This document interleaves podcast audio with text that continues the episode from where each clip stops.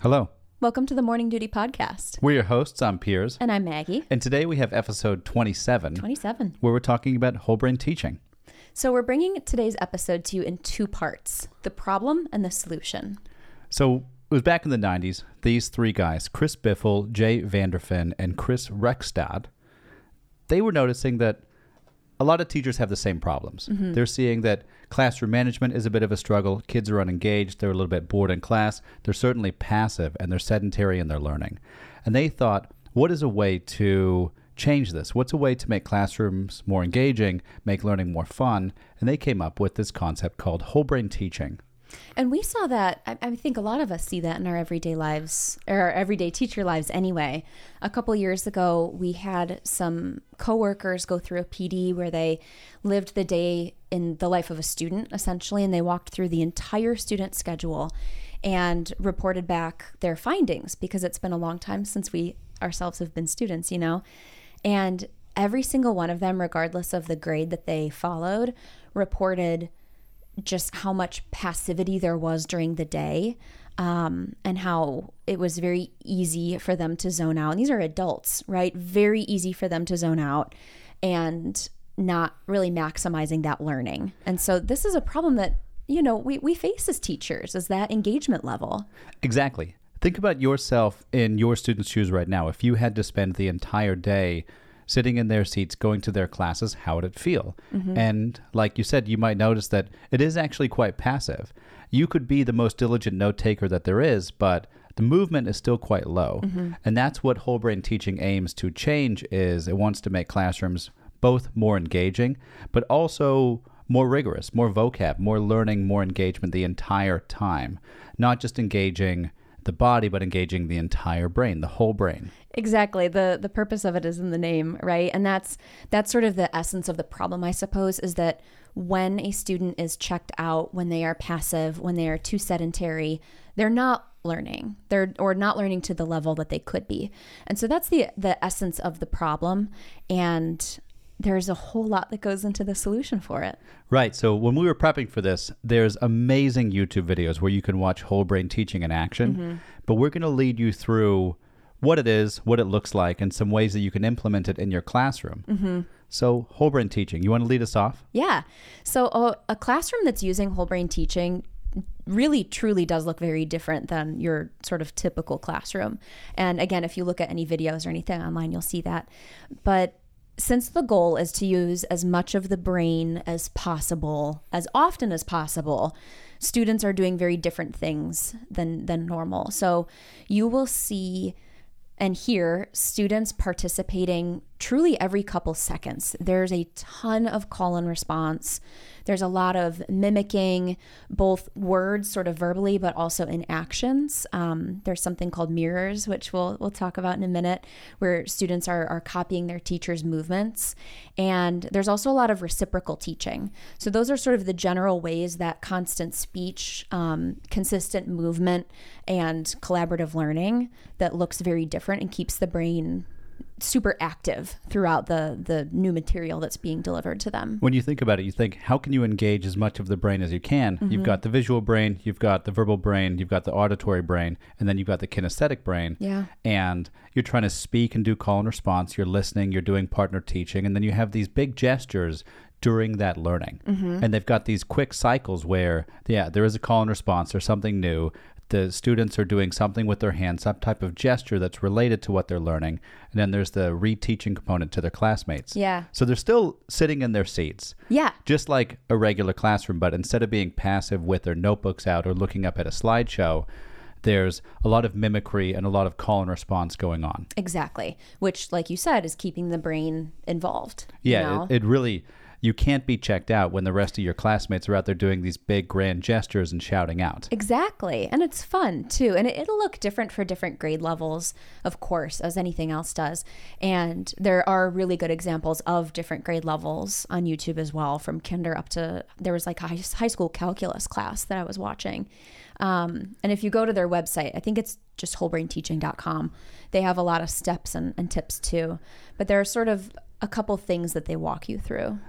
Exactly. And when we're talking about this, I mean, we're not whole brain teacher certified or anything, but No. when we look at it, we think this is perfect for intro to new material. Mm-hmm. If you've got 90 minute classes, it'd be tough to do whole brain teaching for the entire time. Yeah. But you should splice it in definitely in the beginning with new material.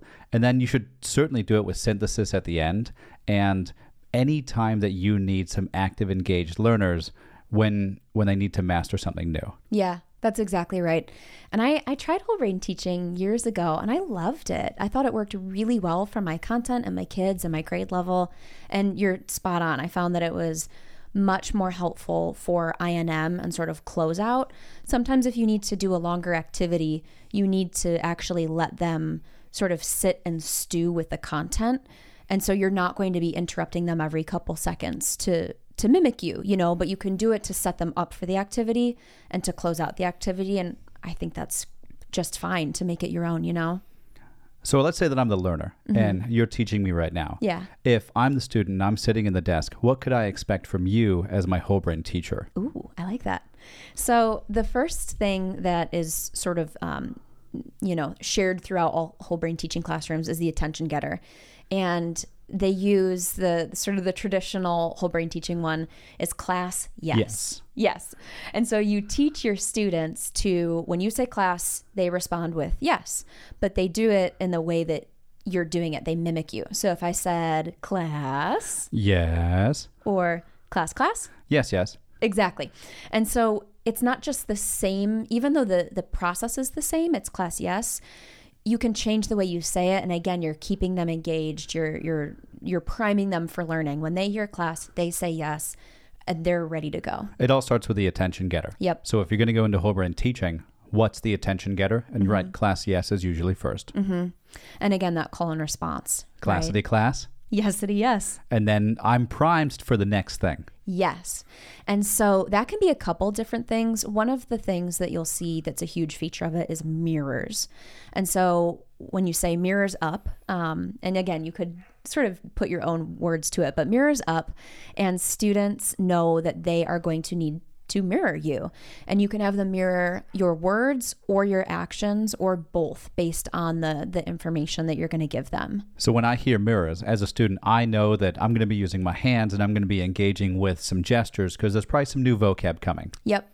And like something for science, if you're teaching the different rocks and you have a really natural way to use your hands and your gestures to sort of take the idea and put it into a motion, do that. Like you said, now I'm using words, movement, the kinesthetic brain, and it's social. So I'm I'm gonna retain better, you know? If I'm a teacher and I'm teaching about the three different kinds of rocks, I say classity class Yesity, yes. and I go mirrors on and you've got your hands up and your gestures are ready and I start saying a metamorphic rock is packed with heat and pressure and I'm modeling it with my hands and I'm crushing up like this little ball Yeah. in my hands here and the students are using their hands to make the connection that a metamorphic rock changes through heat and pressure.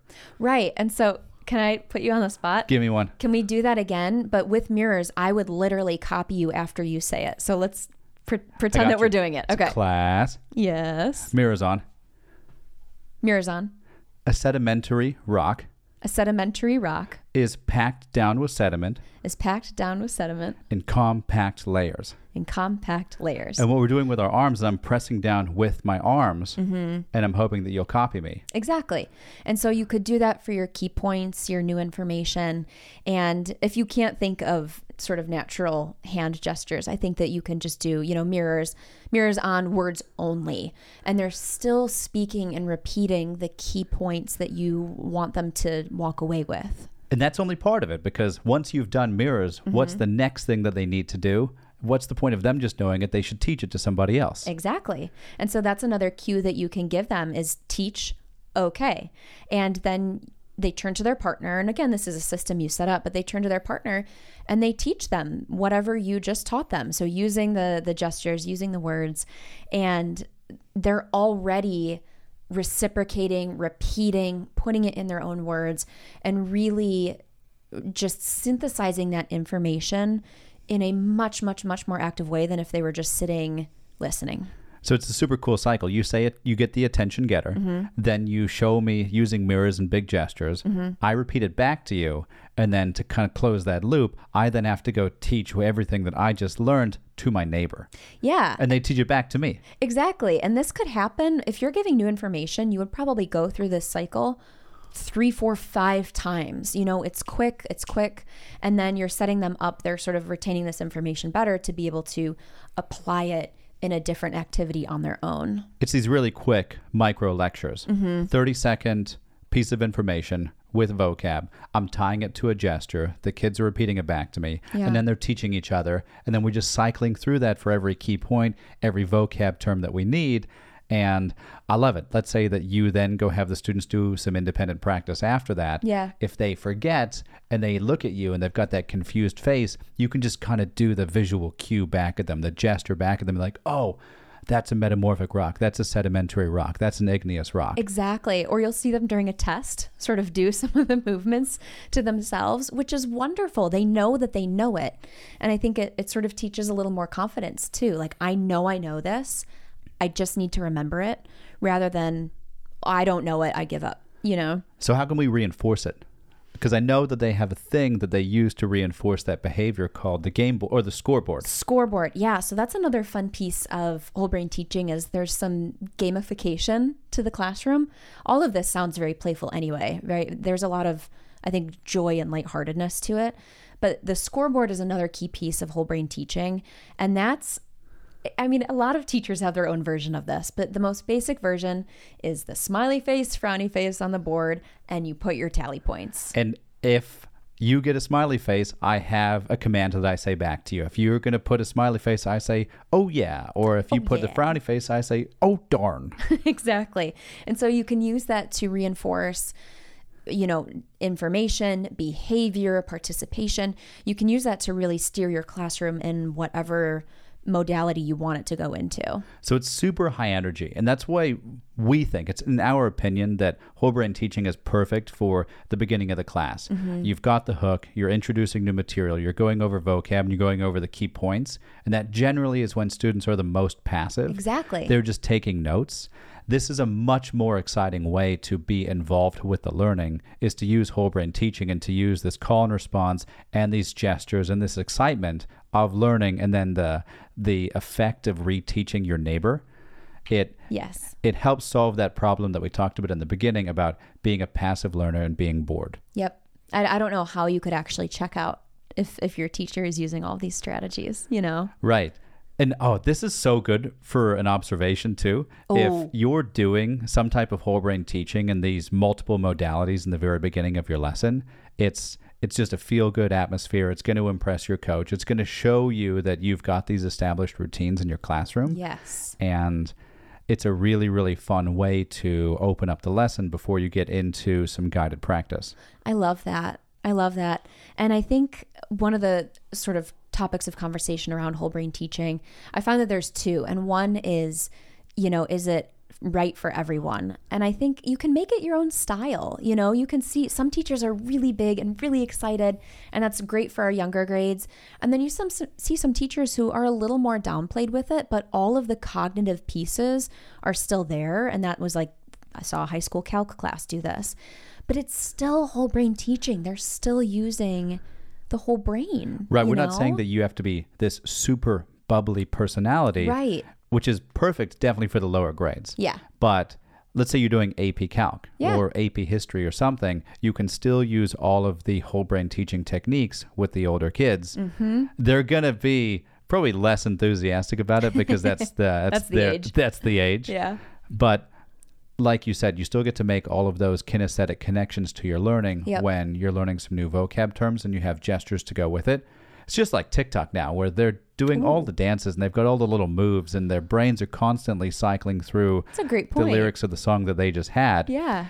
It's just making these catchy rhythmic patterns Yeah. to your learning. They're almost primed for it because of TikTok. Right. And tie in the TikTok dances there. We know you're watching them, teachers, Uh-huh. because you've got to know what the kids are talking about.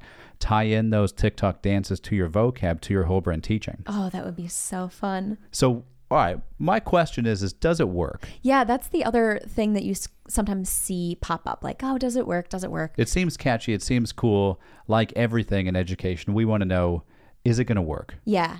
And so I found it was really fun to dig into this. And there was a, there are many, many uh, thousands of sort of anecdotal pieces of evidence around its effectiveness.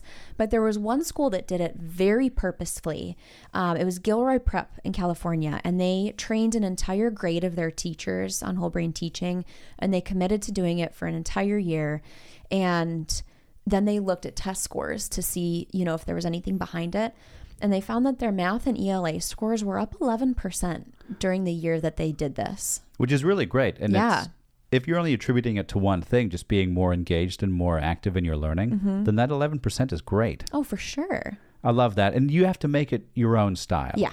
You go on YouTube and you watch teachers doing whole brain teaching, and you might think, all right, this isn't for me. You should make it your own style. But the most important thing is take the pieces of whole brain teaching that you like, that are attractive to you, especially like the mirrors are my favorite thing. Yes. I don't always do the class yes. I know that I should for the call and response, but if I already have their attention, I'm going right into the mirrors to do the vocab. Totally. And I love seeing them reteach each other and then I circulate to make sure that one, everyone's doing it and that they're doing that they're saying it correctly. Mm-hmm. I need to do a better job using the scoreboard. See, yes, and I use the scoreboard religiously. My favorite part, I would like to be better with mirrors. My favorite part is the partner teach. And and every time that happens, you always know a kid or two that needs a little bit of extra support in your class. So during the partner teach, I go straight to that person and I just observe and make sure they've got it. And if not, I can interfere right then and there. Yep. And it, it feels really good. Kids like it. Yeah. No, I I do think kids really do like whole brain Yeah. teaching. I think anything that's going to push cognitive engagement is a good choice. And if whole brain teaching seems right for you after you check it out, the worst that can happen is that you look a little silly, but the best is that your kids are more engaged and, and learning increases. I mean, that's the dream, right? It makes lesson planning fun because when you're going through your vocab terms, you need to think about what gestures you're going to use. You got to practice them. Yeah. Yeah. All right, so whole brain teaching. We talked about the the problem, the solution. We talked about what we're personally going to work on with it. Mm-hmm. And I'm thankful to these guys for coming up with this. Same. I'm excited to to see more people do it too. Hop on YouTube, watch some videos. They're a lot of fun, and try it out or a piece of it. You know, try out a piece of it. And I'm good. You got anything else? I'm ready. Let's go ahead and start the week. All right, let's go get it. Have a good week, everybody, and let us know what you want to hear next time. Sounds good. And we'll see you again. Bye. Bye.